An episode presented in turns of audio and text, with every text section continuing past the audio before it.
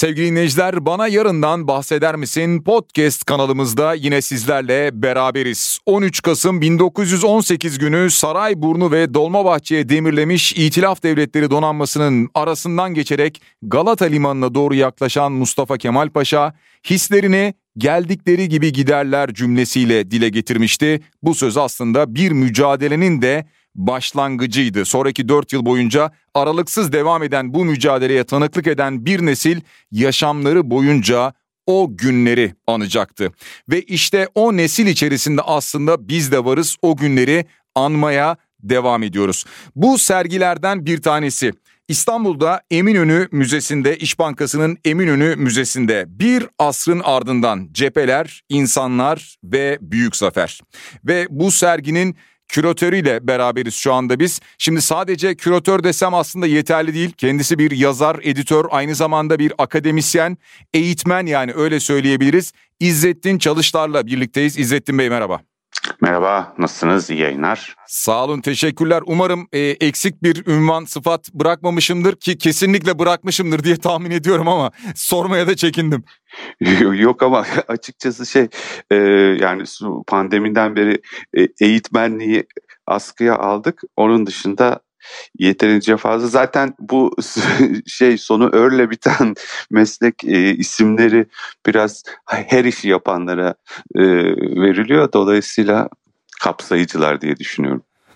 Peki. Ee, İzzettin Bey hemen şuradan başlayalım.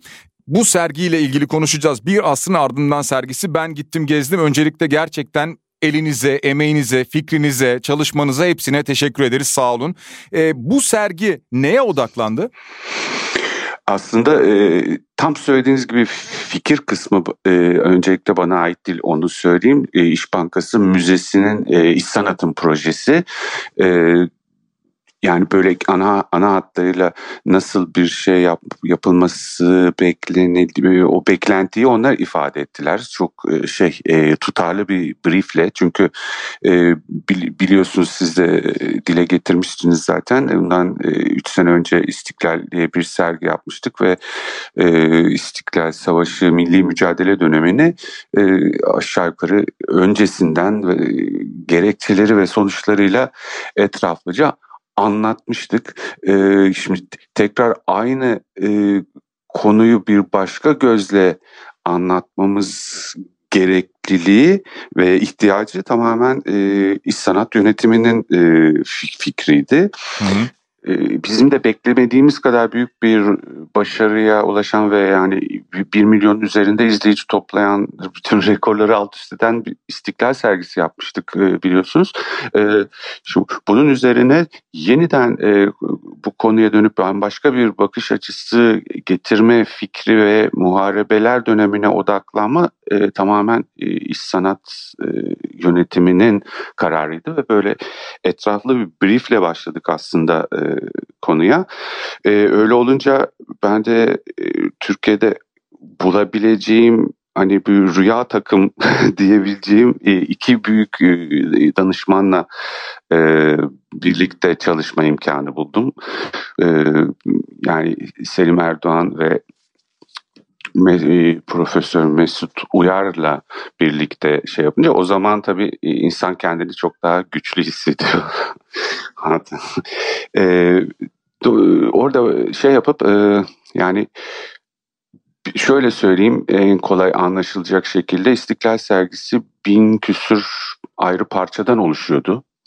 Ve şimdiye kadar yapılmış bu konuda en etraflı, en büyük sergiydi.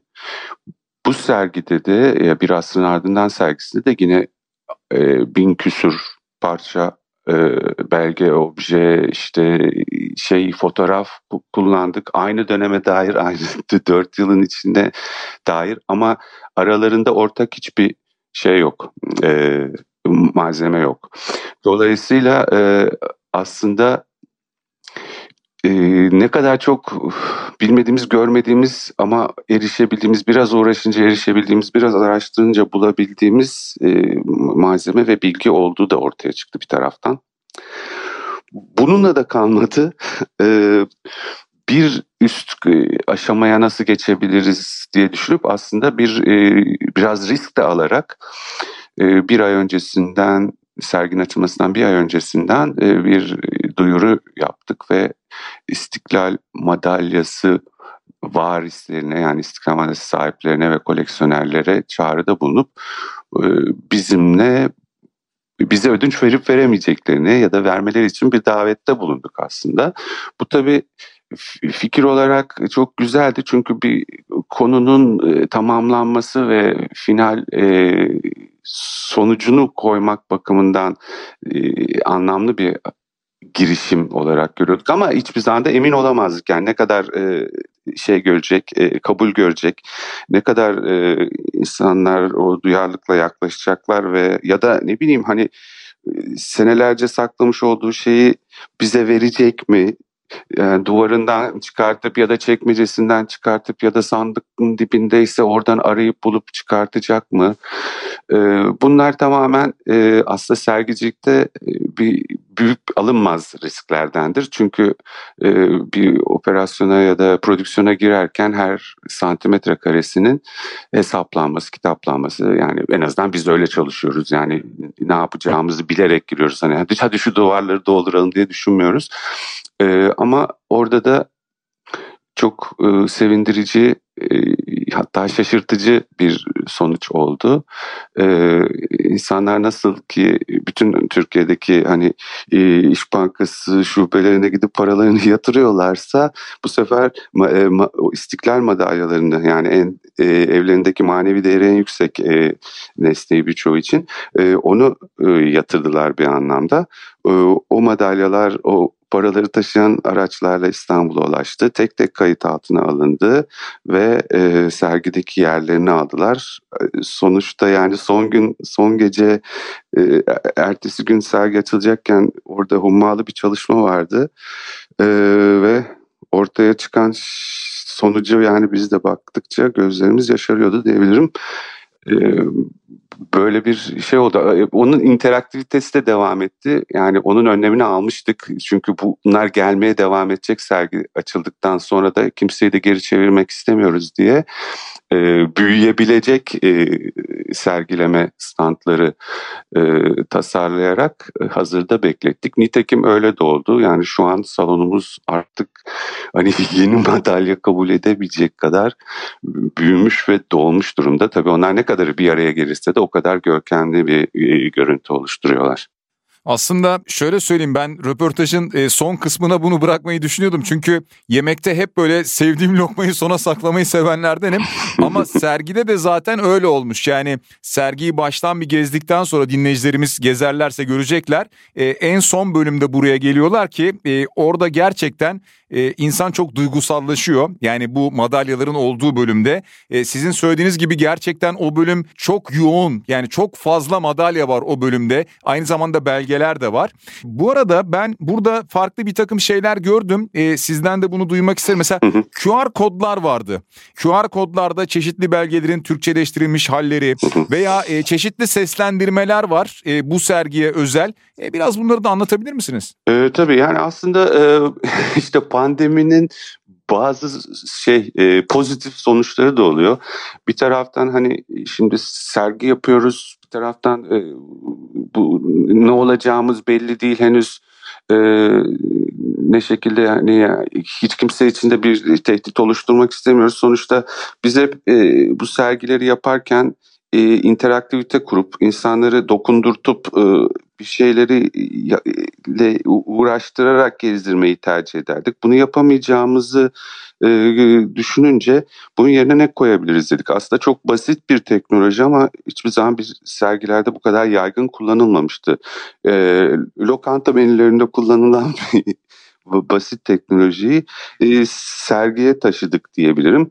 Bu bize iki imkan sağladı. Bir hiç e, şey yapmadan, hmm, dokunmadan herkesin kendi cihazıyla hani ortak bir dinle, dinle, dinleme cihazı dahi kullanmadan herkesin kendi mobil cihazıyla e, kat kat daha fazla bilgiye ulaşabilmesini sağladı. Nedir bunlar?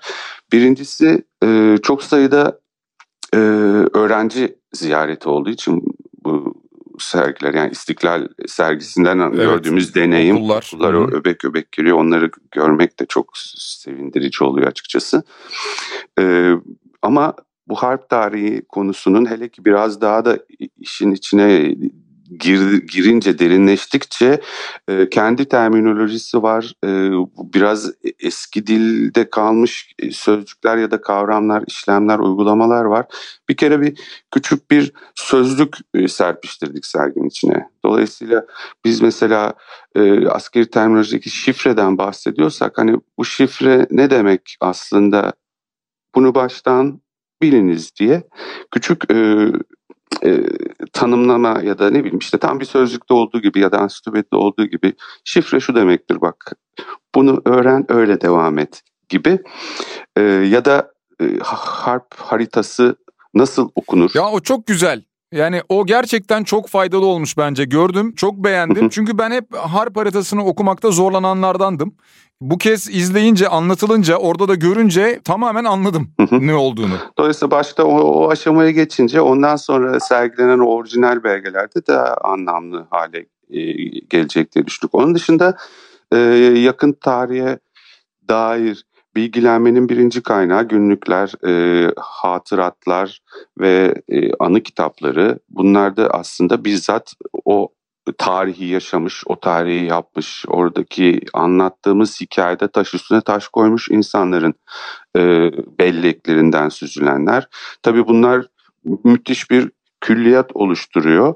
E, ama e, bu sergiyi gezerken madem ki böyle bir e, imkan var o zaman şey yapalım dedik yani ne bileyim herhangi bir vakayı görselleri belgeleriyle izlerken dileyen doğrudan orada başrolü oynamış e, kişilerin anılarını da dinleyebilsinler birkaç dakikalığına bile olsa.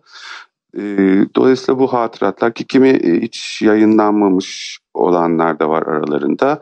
E, piyasada ulaşılabilenler de var. Bir zamanlar yayınlanmış sonra seyrelmiş ya da kolayca bulunamayanlar da var. Ama ne bileyim şimdi 5. Süvari Kolordusu'nun büyük taarruzdaki olağanüstü başarısını biz duvarlara yazılarla yazıp da e, öyle bir zahmet vereceğimizi izleyici onun yerine o kolordunun kumandanı Fahrettin Paşa, Fahrettin Altay'ın kendisinin nasıl anlattığını buyurun bir tıkla kendi telefonunuzdan dinleyin gibi ya da ne bileyim işte o meşhur Sultanahmet mitingi e, dev fotoğrafı önünde o gün orada nasıl bir heyecan yaşandığı hani 100 yıl sonrasında izlenirken orada konuşma yapan Halide Edip Adıvar'ın o an neler hissettiğini nasıl anlattığını da e, dublajı yapılmış, metinlerin dublajı yapılmış haliyle dinlemeleri mümkün oluyor.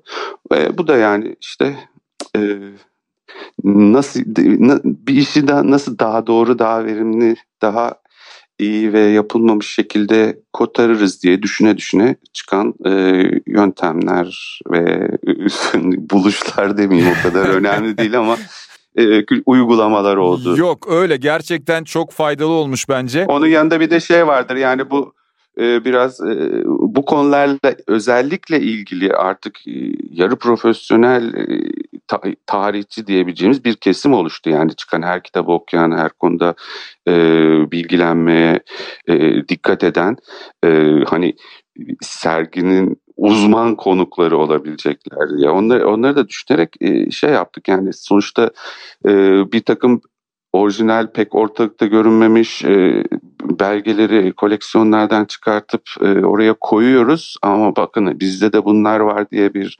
hava atmak değil aslında amacımız. Onların onlarla bir hikaye anlatmaya çalışıyoruz. E, genellikle de tabii yani genellikle değil tamamı da e, eski Türkçe yazıyla olduğu için bunlar işte mahiyeti ya da özeti etiketlere ancak sığabiliyor. Yani teknik bir sergileme problemi hep vardı.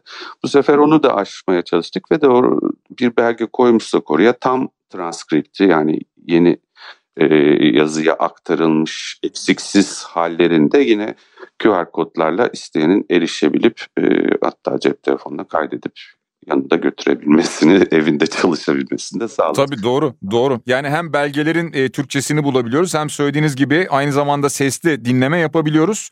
Ve aynı zamanda yine az önce sizin söylediğiniz gibi bazı kelimelerin e, Türkçe karşılıkları neler? Mesela ben işte not almışım, fotoğrafını çekmişim hatta. İşte mesela mareşal yazıyor. Mareşal e, ne anlama gelmektedir? Bu ifade ediliyor orada gibi dinleyicilerimize aktarmış olalım. E, burada ben mesela bir de bu telgraftan çok etkilendim. Orada yine bir interaktif katılım söz konusu. Morse alfabesini orada deneyebiliyoruz. Yani bir simülasyonu diyebiliriz buna.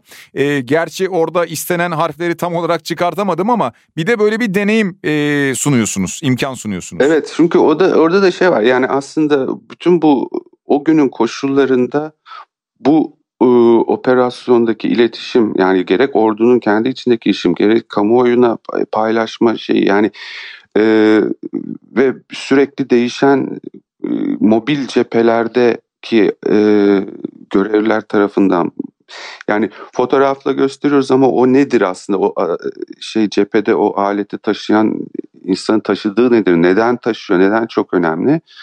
Ee, orada işte dedik ki aslında bunu bir deneyimletsek aslında şöyle söyleyeyim ben hiç yazamadım orada çok zor hiç be- beceremedim ama e, üç gün önce sergideydim. Ya orada böyle 10-12 yaşlarında bir çocuk gördüm başında e, telsizin. Baktım tıkır tıkır tıkır tıkır yazıyor. Ya tabii ben de çok vaktim olup da uğraşamadım ama e, gittim vallahi helal olsun dedim. Bak ben hiç beceremedim. Sen hemen çözmüşsün, yazıyorsun dedi. Çocuk döndü sorry I don't speak Turkish dedi. Oh. yani bir tur, turist çocuk bile yani o bilgisayar bağlantılı e, telsiz cihazını evet. e, çözmüş. Orada Türkçe yazı yazıyordu e, Morse alfabesiyle. Aslında bizim orada onu deneyimletmedik şeyimiz herkesten onu tam olarak e, yazması değil ama nasıl bir şey olduğunu en azından konusu. Muhtemelen hiç kimse bundan sonra hayatında telgraflar, asla, e, telgraflar rastlaşmayacak. Ama e, duymaya da devam edecekler tarihten e, geldiği için. Hani nasıl bir şey onu görsün. Bir de e, oradaki verdiğimiz bilgi yani normalde bir telgraf memurunun e, harp zamanında yani bir dakikada yazabildiği e, şey e, kelime sayısına bugün hakikaten hiçbirimizin ulaşması mümkün değil. Onu da vurgulamaya çalıştık. Sergiyi gezerken tabii e, birçok İzzettin Çalışlar e, koleksiyonuna rastlayacaksınız sevgili dinleyiciler. Ben daha önce işte İzmir'de, Ankara'da, İş Bankası'nın diğer sergilerinde gezdiğimde zaten bunları biliyordum. Siz de denk geleceksiniz. Bu sergide birçok eski sergiye göre, önceki sergiye göre yeni şey var. Sizin de söylediğiniz gibi yeni obje var, belge var, fotoğraf var. Bu sergide böyle çok farklı diyebileceğiniz ne var? Mesela ben Bandırma Vapuru'nun bir fotoğrafını gördüm. Daha önce görmemiştim. Yani belki ben görmemiştim ama buna benzer yenilikler de var galiba. Ee, öyle şey Bandırma Vapuru özelinde şöyle söyleyeyim. Şimdiye kadar bize Bandırma Vapuru olarak e, gösterilen fotoğrafların hepsinin e, aslında e, yanlış olduğu. Normalde o çok mühim bir vapur olmadığı için de o zaman için öyle kolay kolay fotoğrafına evet. e, fotoğrafı bulunmadı. Evet, Sonrasında evet. da işte genel olarak bir şeyimiz vardır ya bizim hani bu önemli bir şey bunu saklayalım koruyalım duygumuz biraz zayıf olduğundan yani Bandırma Vapuru'nun fotoğrafı aslında yok. Sadece bir hmm. tane 1910'da yani 19 yıl önce e, tarihe geçmeden 9 yıl önce çekilmiş bir fotoğraf. O da Celal Şengör'ün bir keşfiydi. E, bir e, koyun taşırken çekilmiş bir fotoğrafı var. O da o zaman işte 1910'da bir e, Alman e, tarımla ilgili bir tarım ve hayvancılıkla ilgili bir kitapta e, yayınlanmış. Dolayısıyla hani onu da koyalım da bu tartışma bitsin istedik.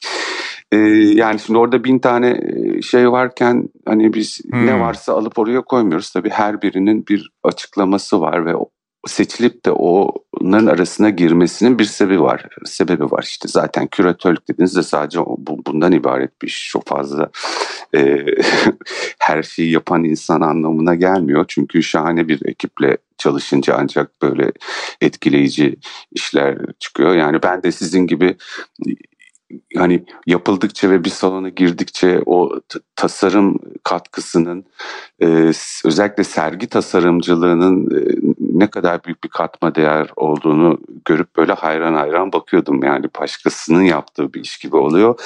E, o, o yüzden Patu'nun da adını anmak lazım.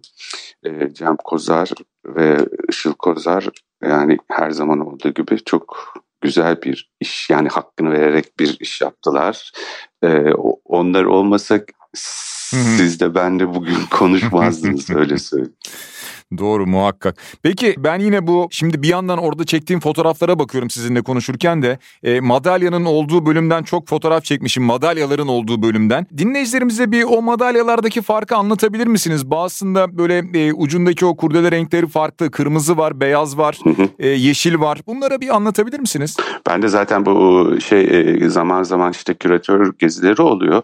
E, bütün sergiyi gezip anlattıktan sonra madalya e, bölümüne girerken bunu kapıda anlatıyorum. Ee, sonra içeride hiçbir şey anlatmamayı tercih ediyorum. Orada hmm. sakin sakin herkes kendi e, duygusallığıyla baş başa kalsın diye. Doğru. Aslında e, şimdi Osmanlı döneminden gelen tabii diğer ülkelerdeki bir madalya geleneği var. Askeri madalyalar liyakat ve üstün hizmet madalyası olarak temelde ikiye ayrılıyor ama e, şeye geldiğimizde e, İstiklal e, Harbi'nin ortalarına bu madalya sorunu biraz şey oluyor. Yani yer, yeri geliyor padişahın görevlendirdiği birliklerle karşı karşıya gelmeniz gerekiyor ve mesela bir Sakarya Savaşı'da bir üstün hizmet madalyası vermek istediği zaman yine üzerinde padişah tuğrası olan ha, doğru. bir madalya takmak durumunda kalıyor Millet Meclisi'nin ordusu. Daha o zamanlardan bu ihtiyaç yani şey yapılmaya başlanıyor. Konuşulmaya ve nitekim yasalaşıyor falan hemen ardından da e, bu bir tür liyakat madalyası olarak e, onun yerine istiklal madalyası belirleniyor ve e, dört kategoride belirleniyor. Bunlar aslında hepsi eşitler. Yani bir birinci sınıf, ikinci sınıf, üçüncü sınıf gibi diğer madalyaları hı hı. olduğu gibi bir e, hiyerarşik farkı yok. E, tek bir madalya var lakin e, şeridinin rengi ne sebeple kazanıldığını e, işaret ediyor. Kırmızı bildiğimiz en çok rastladığımız klasik e, şerit. E, o milli mücadelede muharebeye katılmış olanlar anlamına geliyor. Ee, yeşil olanlar birinci mecliste mebusluk yapmış yani bu savaşa karar vermiş, başlatmış ve bitirmiş olanları kastediyor asker olmayanları. Yeşil kırmızı hem asker hem birinci mecliste e, görev alan mebus olarak görev alanları kastediyor. Bir de beyaz şeritliler var en nadir olanlar. Onlar da sivil arka planda e, her iki yani ne muharebede ne mecliste olmadan önemli hizmet yapmış olanları anlatıyor. E, madalyalar kadar önemli olan da beratları birçok madalya e, beratıyla beraber geldi. E, şimdi bu ilk kademede yani 1923 sonrasında 6 bin küsür tane e, madalya verilmiş. Ama daha sonra uygulama biraz değiştirilmiş ve hani sırf e, üstün hizmet görenler anlamında değil. Ondan sonra e, milli mücadeleye her katkı yapanın e, bu madalyaya hakkı olduğu kabul edildiğinden sonra giderek sayıları artmış. E, günümüzde yüz küsür bin adet bu madalyanın sahibi var. E, hatta e, sonradan katkısı kanıtlananlar da halen alabiliyor. Geçtiğimiz ay içinde bile 7 kişi e, yani tabii ki varisleri ama 7 kişinin daha istiklal madalyası oldu. Bu madalya bölümünü gezerken tabii hepsinden etkilendim ayrı tek tek. Ama bir kadın vardı Hatice Kurt. Belki hatırlarsınız siz de. O da malüllük derecesi yazıyor orada. Sağ kol, sol ayak ve çeneden diyor. Yani yaralanmış herhalde bu e, belirttiğimiz yerlerden. Onun da bir fotoğrafı var. Katılım çok oldu dediniz. Daha da katılımla ilgili talep geliyor mu? Yani e, madalya göndermek isteyen oluyor mu? Şu dakikadan sonra kabul edebiliyor musunuz diye sorayım. Katılım oluyor. E, yerimiz kalmadı. Ama böyle bir şeye devam etmemek ya da yok artık almıyoruz demek de hiç içimizden gelmiyor. ee, böyle grup grup toplandıkça geliyorlar. Dolayısıyla biz de önümüze bakıyoruz duruma göre yeni buluşlar, formüller bulacağız diye e, düşünüyoruz. Belki bir benzeri başka şehirde neden olmasın yani. Şimdi ben de onu düşünüyorum bir yandan. E, tabii yani neden olmasın. Dinleyicilerimize şunu da hatırlatalım. Sevgili dinleyiciler e, bahsetmiş olduğumuz bir asrın ardından sergisini İstanbul'da Eminönü'nde İş Bankası'nın müzesinde pazartesi günleri hariç her gün saat 10 ile 17 arasında ücretsiz olarak ziyaret edebilirsiniz. Ve 30 Ekim 2022 tarihine kadar da müze açık. Bunu da özellikle altını çizerek hatırlatmış olalım dinleyicilerimize. İzzettin Bey sizin eklemek istediğiniz bir şey var mı sergiyle ilgili? Valla ne bileyim e, şeyi de söylemiyorum hani bir e, bir de serginin en büyük parçası var ondan bahsedebilirim. Lütfen. Çünkü e, harp tarihine dair sergilerde en büyük parçalar genellikle işte top olur, hani uçak savar olur, mitralyöz olur. Bilemediniz hani bazen hani uçak olur, savaş hmm. uçağı olur. Ee, bizimkinde ki en büyük parça bunların hiçbiri değil. Bizdeki en büyük parça bir kayık. Hmm. Ee, bunda ilginç olduğunu düşünüyorum. Ee, özellikle çok müthiş. Evet. Şey e, bulunma ve burada yer alma e, yöntemi bakımından e, Sakarya muharebelerine değindiğimiz yani o Sakarya muharebele, muharebelerine ayırdığımız e, bölümde sergilenen bu kayık e, kendi kendine bir arkeolojik nesne olarak ortaya çıktı. Ee, Sakarya Nehri'nin 100 yıl önce gürül gürül akan ama bugün kurumuş olan e, kollarından birinden böyle e, karaya doğru çıkan bir batık düşünün. E, neden orada o kayık var ve harp tarihiyle ilgili. Tabii bu kayık bulduk diye oraya getirmedik. Aslında e, Yunan işgal kuvvetlerinin e, doğuya doğru ilerlemesindeki en önemli stratejik aletlerden biriydi. Çünkü e, ancak e, bu kayıkları birbiri ardına yan yana bağlayarak üstlerine koydukları e, kerestelerden e, ilerleyebiliyorlardı.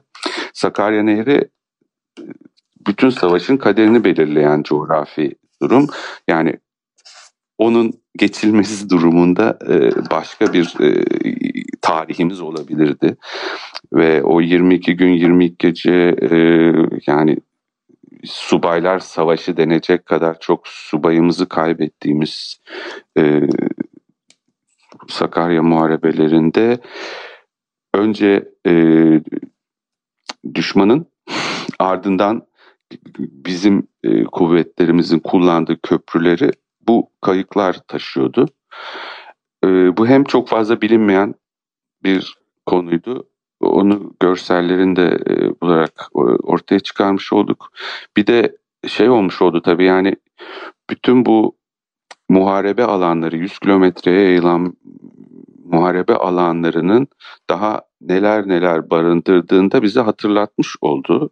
Ben izleyicilere de yani gelen e, ziyaretçilere de hatırlattığını düşünüyorum. E, bundan sonra da hatırlatacağını düşünüyorum. Çünkü e, orada sergilediğimiz diğer muharebe, muharebe kalıntılarının da hepsi o ay içinde sadece bu sergi için e, harp alanından toplandı, getirildi.